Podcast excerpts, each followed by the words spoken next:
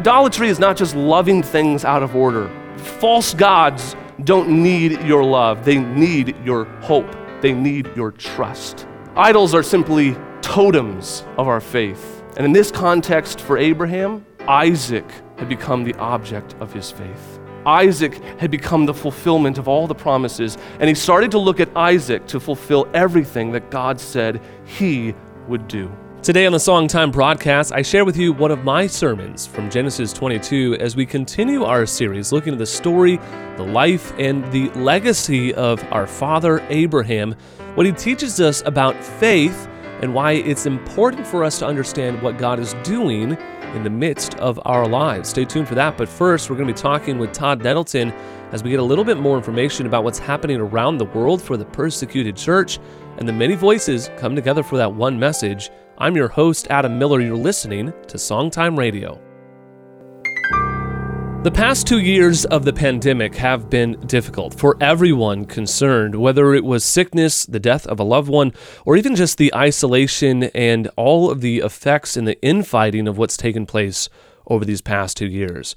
Right now, it seems that we're paying for it as we're starting to see all of the rising cost of everything and suffering in our pockets. It doesn't seem to be getting much better, does it? The world just seems to always be under this oppressive, uh, dark shadow. It is overwhelming for many.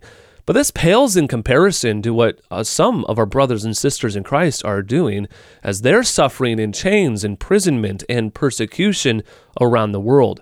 We at least have the luxury to talk and complain about what's happening in our world, to complain when we go to the gas pump. Uh, many others uh, around the world are suffering in such ways that they would wish to deal with our economic crisis.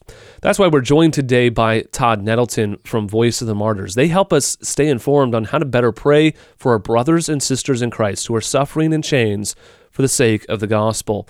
And Todd, you mentioned Nigeria. This is a place of the world that we don't hear much about because we don't get a lot of content coming out of Africa. Uh, but this is of really unique concern. Can you tell us what's happening in Nigeria and why uh, we ought to be uh, remembering them in our prayers? There have been a, a couple of really concerning incidents in Nigeria, even in the last, you know, six to eight weeks. Um, first, there was a, a Christian student, a college student, twenty-five-year-old woman at a, at a teacher's college who was killed by a mob after alleged blasphemy. And the the alleged blasphemy, it's very questionable what actually, you know, happened. There apparently was kind of a, a chat group message among her classmates. Uh, Muslims in the, in the group message began kind of talking about Islam and and, and sort of insulting Christianity. Uh, and this student apparently responded with, "Hey, you know, this this group chat is really for us to talk about our assignments and our homework and, and our classes. It's really not for us to kind of evangelize each other and try to talk about religion and argue about religion." That seems to be what they labeled blasphemy, telling people not to talk about religion in the group chat. Uh, and like I say, she was literally stoned to death by a mob of her fellow students there in northern Nigeria. So that was concerning incident number one. Then the second thing happened just on, on a recent Sunday, a church attack in Ondo State, where the initial reports were more than fifty people were killed.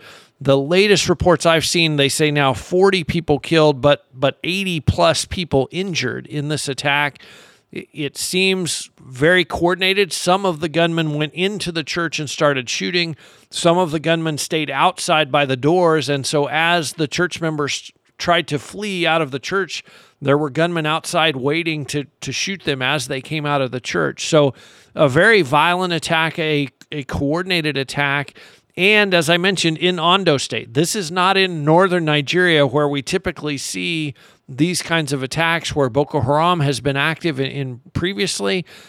We still don't know who committed this atrocity. Nobody has claimed responsibility for it. Uh, but for Christians in Nigeria, you see a student being killed by a mob. You see a church being attacked and, and forty people being killed on, in one Sunday worship service. If you're a Christian in Nigeria, naturally you look at that and say, are we safe? Is my family safe? If I go to church this Sunday, am I going to come home safely at the end of the service? it is very concerning for them. And uh, as we see these attacks, it's there's kind of a pattern. The government says all the right things. Oh, this is terrible. Oh, yes, we're going to do whatever it takes to find the culprits and hold them accountable. Oh, yes, we will protect Christians. And then a few weeks later, there's another attack. And and they go through the same speech. Yes, we're very concerned. Oh, yes, we're really going to get a handle on this. And so again, Christians in Nigeria have this sense of frustration and this sense of, what does it take for our government to protect us? What does it take for us to be able to go and gather for worship safely? Uh, and so one of the things I really want to encourage our listeners to pray about is pray against that spirit of fear and that spirit of discouragement, because it, it, it is easy to get discouraged. It is easy to say, you know, why does this keep happening? What, what's going on here? Pray against that spirit of discouragement and, and pray that they will continue to be bold witnesses for Christ, even as they know, no matter where they are in the country, there is danger for standing up for Jesus in Nigeria.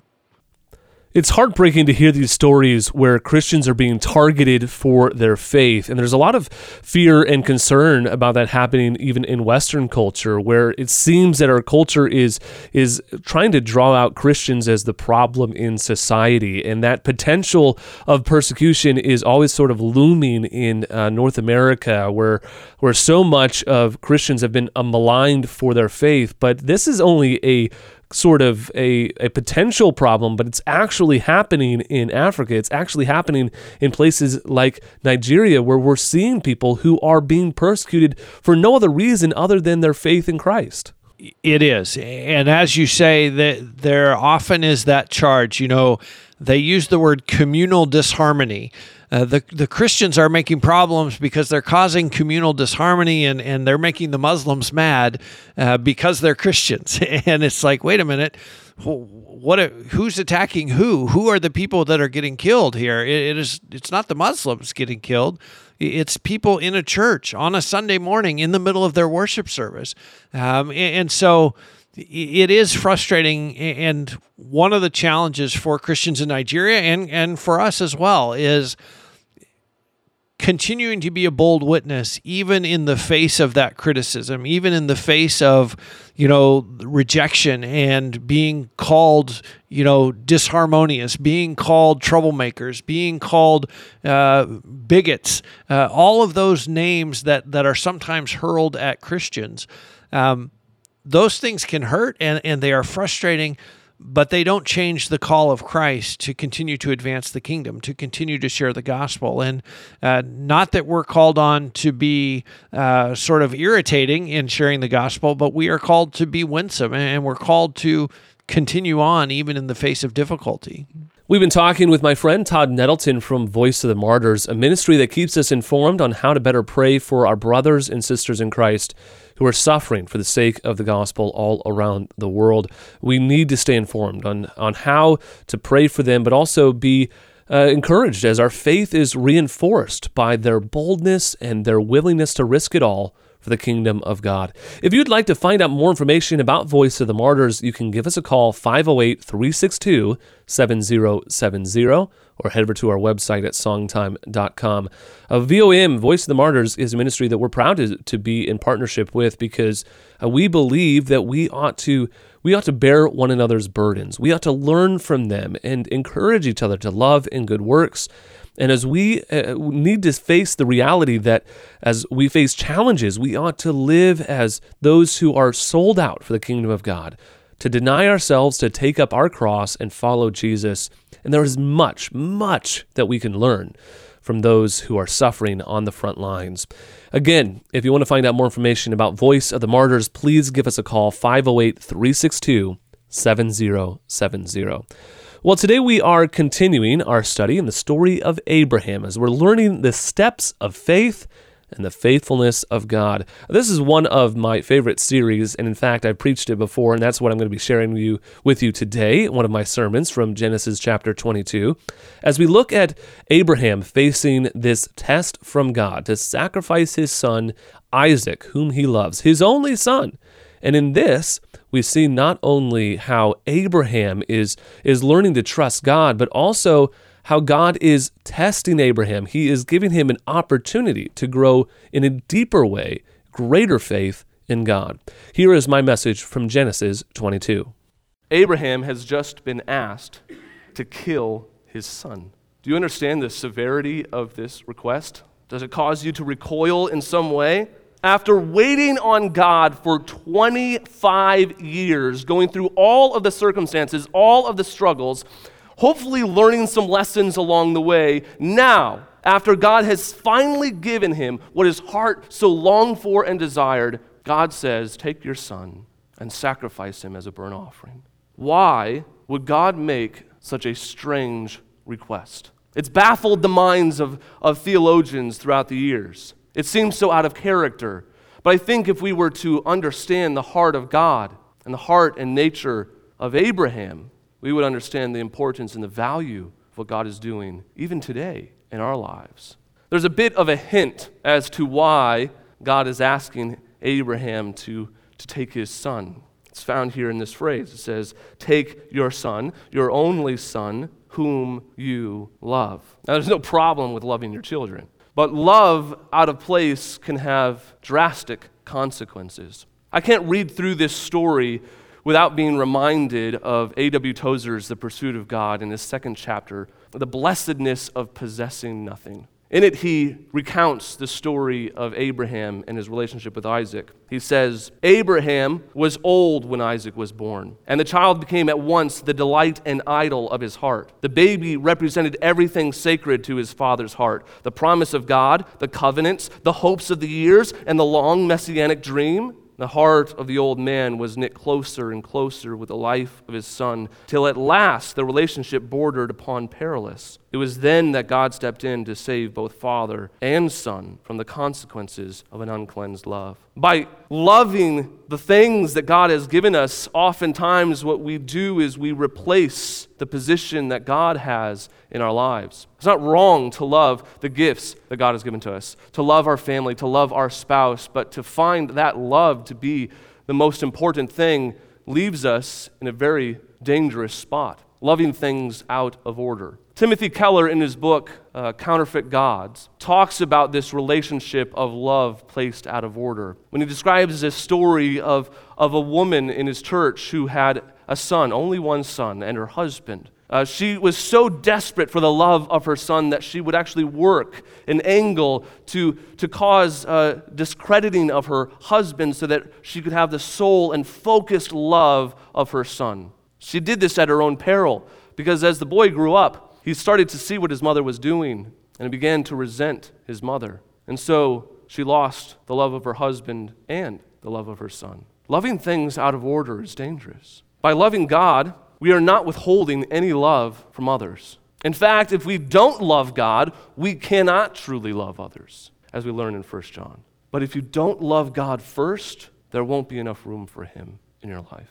But where we often talk about love in this context of anything that you love more than you love God is an idol, and whether or not that's true, there is a, a context in which that resonates with us. And while we can see in, in Abraham that he clearly had a, a misplaced love for his son, there is something far more damning in this context that we have to understand. Idolatry is not just loving things out of order. False gods don't need your love. They need your hope. They need your trust. They need your faith. Idols are simply totems of our faith. And in this context for Abraham, Isaac had become the object of his faith. Isaac had become the fulfillment of all the promises, and he started to look at Isaac to fulfill everything that God said he would do.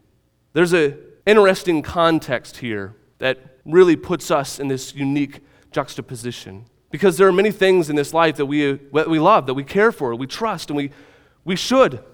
But they can never fulfill what only God can fulfill. If you were to win the spiritual lottery, you could say that God has given you your wealth, but it wouldn't take very long until you would start to look at your money as the means of provision in your life. It wouldn't take very long for you to look to your friends and your family as the significant portion that gives you your, your purpose and your meaning and your worth. We do this with our traditions, with our worship traditions, because we look at those as the, the means in which they are making us holy, but they're not. The things that God have given us are good, but they in themselves are not the things which God can only do.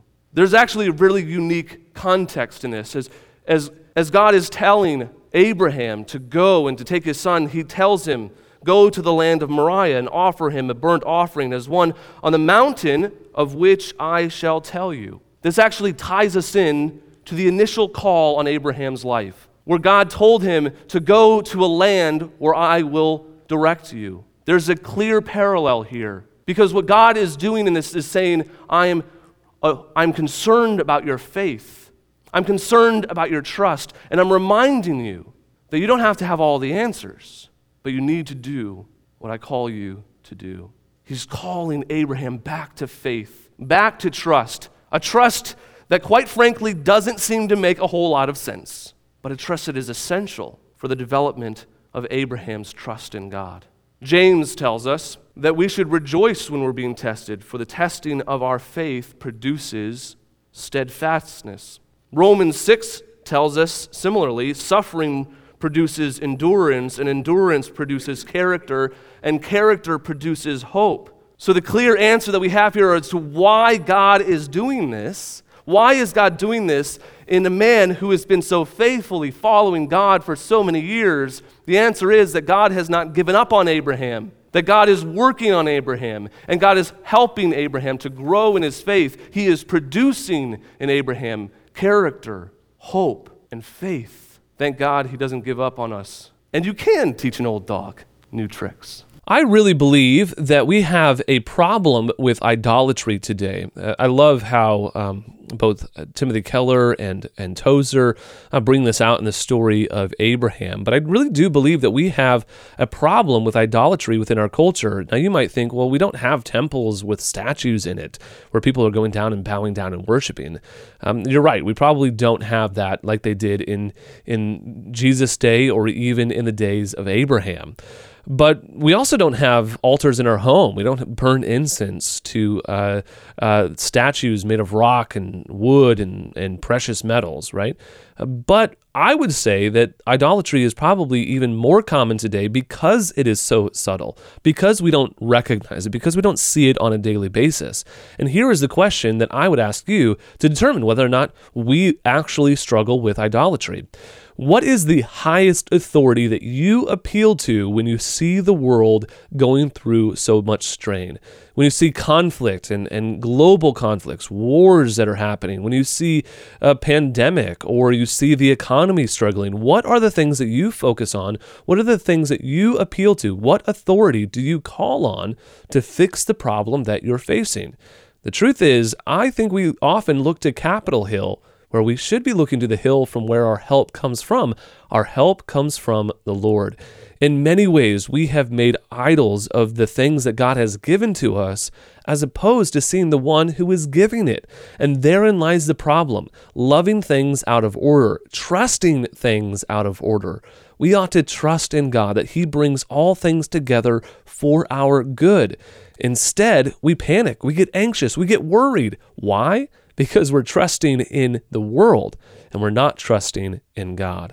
I would encourage you to, to see again the story of Abraham and understand what God is doing in his life is showing him that all of the things in this life that we can trust in will fail us, but we can trust in God and we can be assured that He will not fail us. We can lean on Him, we can rest in Him, and we can be confident that He will do all good things. I hope that this encourages you, and maybe you'll go back and read Genesis twenty-two with a fresh new set of eyes and encourage your heart to understand the richness of what God is doing in being faithful. It's hard, it's painful, but it is good for Abraham to be tested in this way so that he will grow to great, greater trust in God. If we have been able to bless you, can I encourage you to be a blessing to us? Will you pray for Songtime? If if you're facing a hard time with the economy, if you're struggling uh, filling your car up with gas, Just imagine how we are dealing with it as a nonprofit, as giving goes down, as as challenges are abounding, as our costs go up. Could I ask you, could I encourage you to give back to the Songtime Ministry? Write to us at Songtime Radio, P O. Box one hundred, Barnstable, Massachusetts, oh two six three oh, or give us a call. It's five oh eight, three six two, seven oh seven oh. That's five oh eight, three six two, seven oh seven oh. You can also head over to our website at songtime dot com or look us up on social media. But don't forget to tune in again tomorrow. We'll continue our study here in Genesis twenty-two as we discover once again what God is actually doing to help Abraham to grow in his faith. When he's saying God will provide, he's declaring the truth of God's promises. Certainly he's answering Isaac, but you know that he's saying this to his own heart. He's preaching to himself the message he'd so desperately needed to cling to. On behalf of everyone here at Songtime and our late founder, Doctor John DeBrine, who has always encouraged you to grow in grace so that you won't groan in disgrace, we want to thank you for listening. From Cape Cod, I'm Adam Miller with our theme verse, Romans four, one through three. What then shall we say was gained by Abraham, our forefather, according to the flesh? For if Abraham was justified by works, he has something to boast about, but not before God. For what does the scripture say? Abraham believed God, and it was counted to him as righteousness.